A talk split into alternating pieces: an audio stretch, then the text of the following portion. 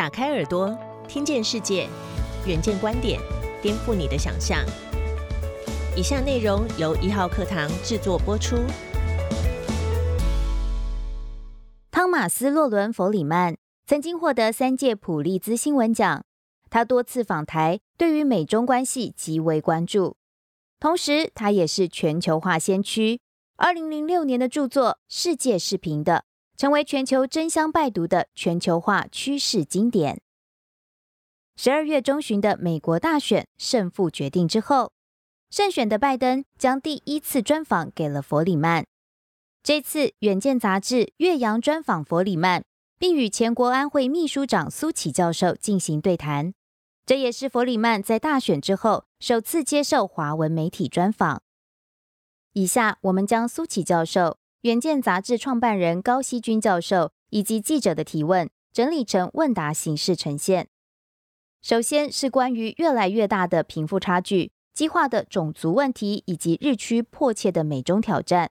从世界独强到中国的竞逐，美国国力的变化让世人格外关切这次的选举。《远见》杂志的第一个提问，请谈谈您对大选的观察。弗里曼回答，这是美国史上最多人出来投票的选举，而且这场选举是在疫情肆虐之下举行，因此这是最好的时刻。但在此同时也是最坏的时刻，因为落败的现任总统川普拒绝承认结果。这也让这场选举从拜登对决川普变成了川普对抗宪法。书面化的条文很重要，宪法更是重要。当有人不顾廉耻，决定要违抗所有常轨，所有明文条例的法律都很难保护人民权益。第二个问题是，川普依然拿到了七千四百万张选票，原因是什么？弗里曼回答，首先，这个是与资讯传递的生态有关。共和党人处在同温层之中，他们看固定的电视台，跟川普支持者相伴，就像住在泡泡里一样。有人说民主党自由派也是一样，但如今的共和党有一种抗拒美国人口变化的倾向，特别是美国正由白人为主的社会变成少数族裔主流的社会。黑人、棕色人种、亚裔和美国原住民在二零四零年就会变成人口上的多数。二零二零年很重要，开学之后，史上首度见到黑人、棕色人种、亚裔和混血的孩童总数超过了白人。这个趋势让我们可以预见二零四零年的景况。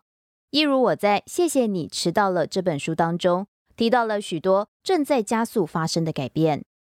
在这些族裔、性别认同和其他议题的改变中，川普出现了。他说，我可以阻挡风潮。强对川普来说是个重要的隐喻，强阻挡的不只是墨西哥人，而是改变。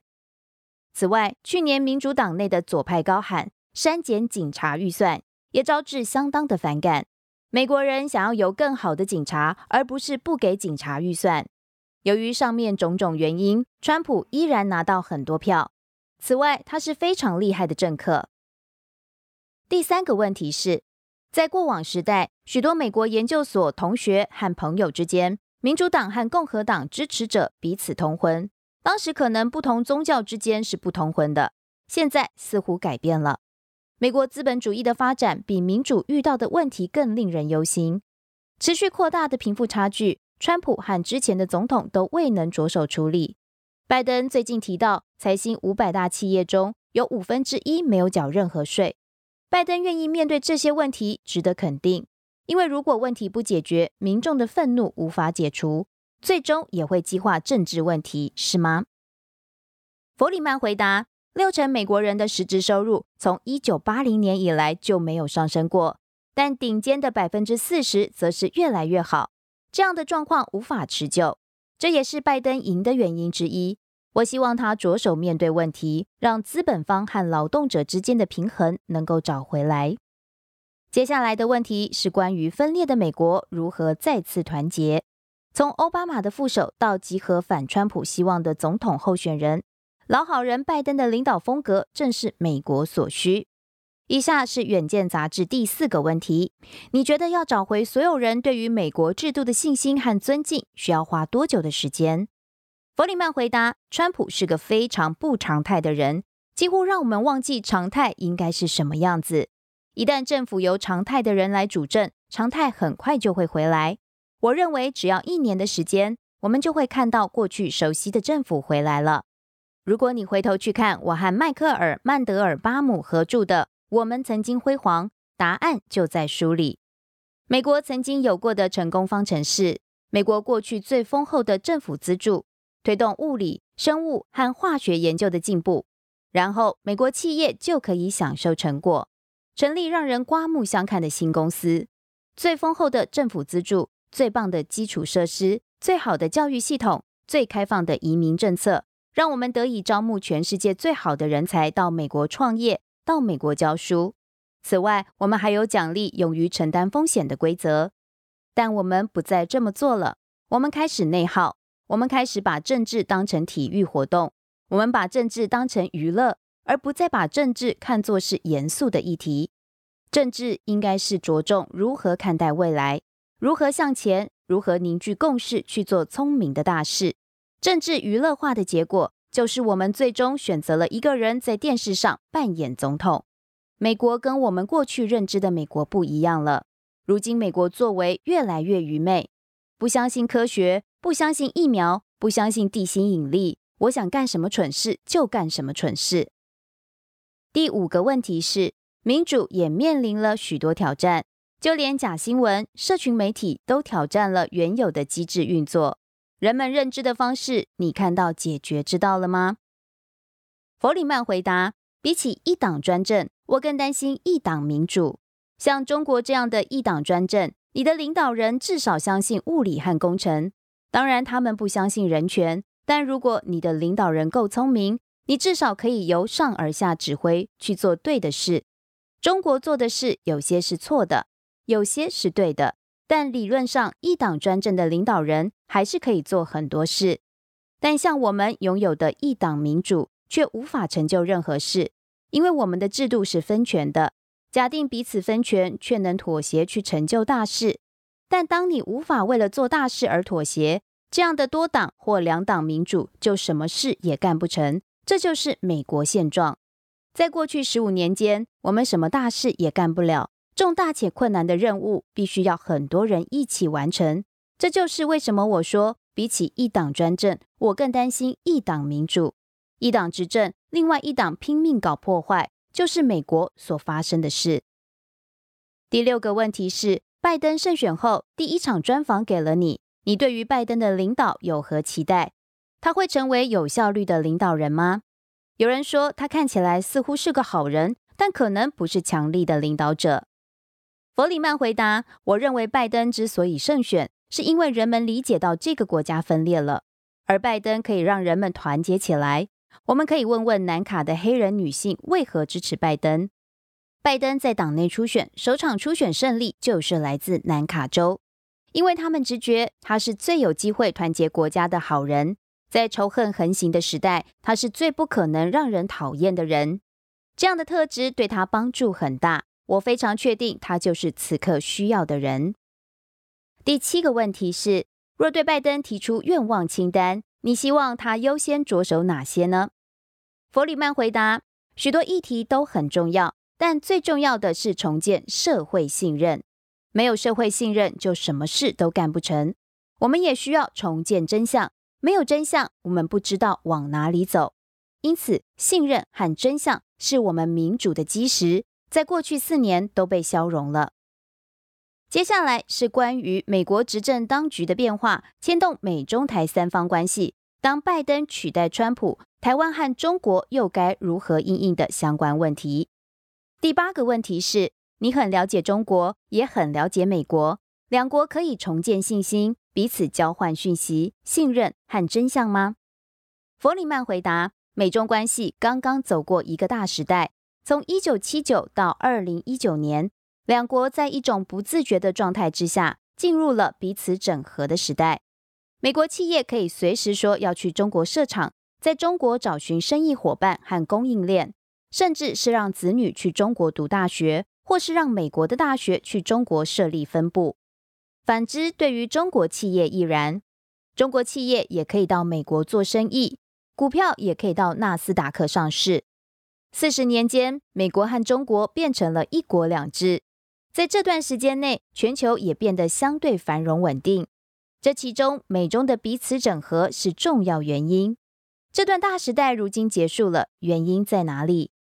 要了解原因，首先要搞清楚中国是如何从贫穷发展为中度所得国家的。首先，那是中国人努力和聪明的规划结果。但在此同时，过去四十年直到此刻，中国也到处上下其手，包括窃取科技和违反著作权规定。美国企业对这点非常清楚，但美国人认为，反正我们有赚钱，因此企业要政府不要管中国太多。但这一点在过去五年之间改变了。如今的美国企业要求公平的商业条件，也因而改变了双边关系。第二点，我来往中国三十年了，这个国家比当时开放许多，但在习近平的任内五年，中国变得封闭，社会变得更紧缩，这是一个翻转。第三点，跟美中贸易的本质有关。在过去四十年间，中国卖给美国浅层商品，包括衣服、鞋子、袜子，甚至屋顶的太阳能板都是。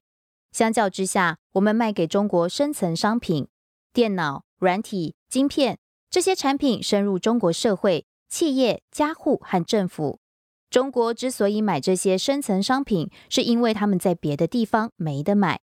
对美国来说，当我们只购买他们的浅层商品，我们不需要去关心他们的政治系统。但当过去的五年之间，中国有能力制造深层商品再卖给我们，在此同时，彼此关系信任却不足，这就是华为事件的本质。双方如果要重想过去四十年的关系，彼此必须在共有的常轨和价值上达到基本的理解。第九个问题是，中国人认为美国曾经对中国很大方，但当中国变得强大、富裕，美国的态度就变了，变得强硬，其中最强硬的就是川普。弗里曼回答，川普不是美国人应得的总统，却是中国活该要面对的总统。必须有人站出来说，暂停一下，我们不再这么做了。川普在贸易上对中国画了一条红线，这是极为重要，也是对的事。但在此之外，其他事就做错了。他不该把与中国打交道变成了川普对抗习近平这种双边对抗，这样子做就让中国民族主义者都站到习近平那边去了。我认为拜登将会采取较聪明的方法，就是把它变成整个世界和中国的对抗，无论是全球商业规则、常轨或价值议题上。当你把情况转变为世界在贸易和商业的通行价值上和中国对抗，就可以争取到中国的改革派，因为这些改革派也想看到改变。接下来的问题是关于地缘政治风险。第十个问题是，过去几个月内，我们花了不少钱买武器，特别是因为台湾和中国关系变得危险。美中恢复对话是台湾的希望，目前台湾和中国彼此不对话，这样的状况是前所未有的。在此同时，美国驰援台湾的能力正在下降，因此，台湾应该格外谨慎，同时把希望放在中国和美国身上吗？弗里曼回答，从我第一次造访台湾到现在，台湾改变了很多，但有一点永远不变，那就是台湾的地理位置。台湾面对中国，如果台湾人错估了自己的地理位置，可能会发生严重的问题。你所说的谨慎，就是我会用的词，要很谨慎，千万不要上华盛顿那些人的当。你给他们钱，他们就会说你想听的话，说你很棒，说我们会来救你，说我们要给你武器。但我不会相信这些话，我会非常小心，特别在此刻。第十一个问题是，你如何评价习近平？你给他的建议是什么？弗里曼回答，虽然新冠疫情显然是由中国开始，中国应对的措施显然也非常有效。疫情刚开始的时候，许多人抱怨习近平，但在看到中国经济回稳之后，我相信他们评价会不一样。如果我要给习近平建议，那将会跟我给台湾的建议是一样的，就是保持谦逊。保持谦逊，不要让你的外交官对澳洲人指指点点，告诉他们什么该做，什么不该做，一个强大自信的国家不该担心别人在批评什么。中国有很多可以自傲的地方，但在此刻一点点谦逊会对它比较好，不然中国就会看到反效果。这样的反效果正在全世界酝酿。最后是关于世界更加平坦，个人也能采取全球行动的相关问题。第十二个问题是，您还是认为世界是平的吗？弗里曼回答，我几乎每天都被问到这个问题，我的答案是世界比以往更平坦。我此刻坐在贝塞斯达家中，你们在台湾，就算不能跟你们真正在一起，但效果大概也有 百分之八十五。 我们正在沟通。今年也是 Zoom 软体的首发年，想象一下再给它三年时间，这个软体会变成什么样子？透过软体，我们的沟通能够达到什么境界？这些都是在使这个世界更加平坦。当我写世界是平的，我翻转了部分经济学家全球化就只是贸易的看法。他们认为贸易变少了，全球化也就衰微了。这并不是我的看法。